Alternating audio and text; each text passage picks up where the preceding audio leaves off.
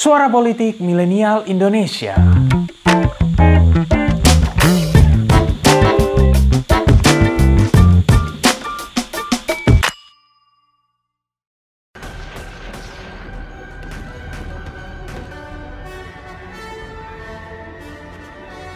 Sebagian dari kalian mungkin pernah melihat adegan film tadi. Yap, itu adalah salah satu adegan dari film superhero Watchmen yang menceritakan periode Perang Vietnam pada tahun 1955. Mungkin ada puluhan kali ya film tentang sejarah Perang Vietnam. Gak heran juga kalau mayoritas film ini dibuat oleh para sutradara Amerika Serikat karena Perang Vietnam memang jadi salah satu momentum sejarah yang paling dikenang oleh negeri Paman Sam. Well, gimana enggak? Perang Vietnam adalah kekalahan Amerika pertama sejak mereka muncul sebagai pemenang Perang Dunia Kedua. Selain menyebabkan gejolak ekonomi, kekalahan tersebut juga membuat citra Amerika turun di mata dunia.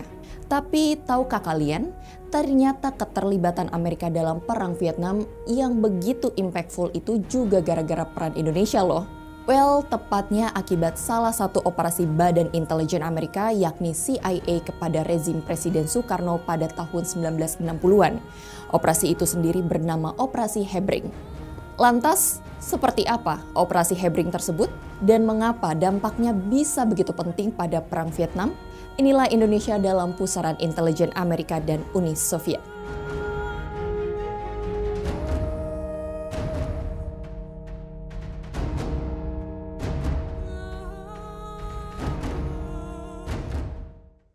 Kisah menarik operasi Hebring awalnya diungkap oleh seorang mantan agen CIA yang pernah ditempatkan di kota Surabaya bernama Daniel Cameron dalam bukunya In Red Weather. Di dalamnya, Cameron bercerita tentang event-event clandestine yang terjadi di Indonesia menuju momentum sejarah gerakan 30 September.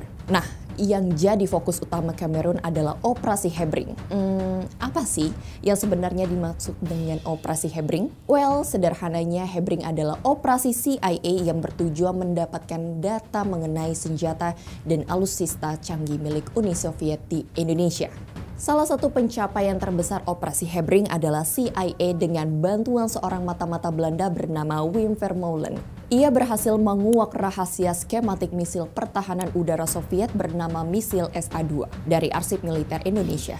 Misil yang kebetulan juga jadi sistem pertahanan udara utama di Vietnam Utara.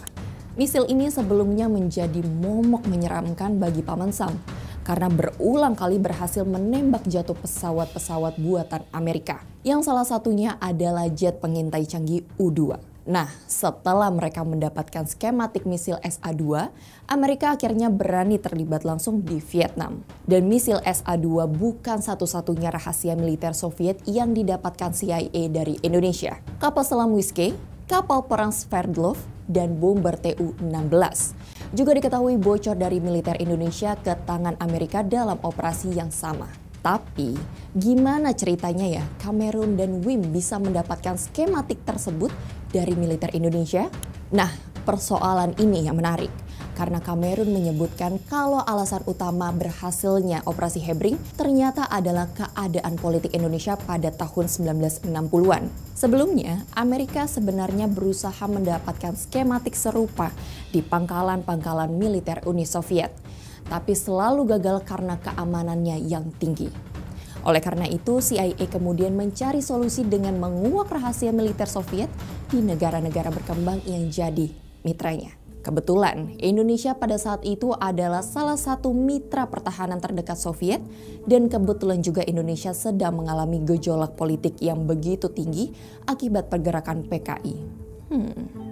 Kalau kata Kamerun, beberapa petinggi militer Indonesia sebenarnya menyadari bahwa keamanan rahasia alusista kita pada saat itu rentan bocor. Namun karena militer saat itu juga sedang fokus pada hubungan antara Soekarno dan PKI, mereka akhirnya kecolongan deh operasi CIA. Kamerun memang tidak mengakui adanya campur tangan CIA dalam peristiwa G30S. Tapi dia juga bilang kalau sentimen pada kelompok komunis di Indonesia sesuai dengan tujuan-tujuan kita pada saat itu. Ini menandakan adanya kebetulan yang luar biasa dalam rantai peristiwa antara Perang Vietnam dan G30S. Bisa dibayangkan, mungkin kalau saat itu tensi menuju G30S tidak ada, bisa saja keterlibatan Amerika dalam Perang Vietnam akan tertunda.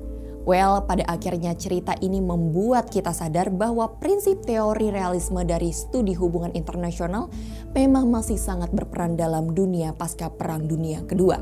Setiap kesempatan akan digunakan oleh sebuah negara untuk mendapatkan keunggulan semaksimal mungkin. Nah, begitulah kira-kira kisah tentang Indonesia yang terlibat dalam permainan CIA ketika Perang Vietnam dulu.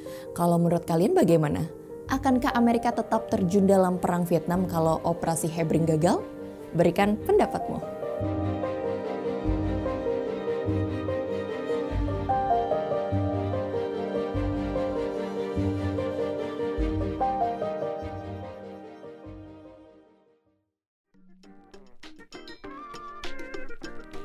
Terima kasih telah mendengarkan episode kali ini. Nantikan episode-episode selanjutnya dan jangan lupa untuk kunjungi pinterpolitik.com untuk dapatkan informasi seputar fenomena politik di Indonesia. See you next time and bye-bye.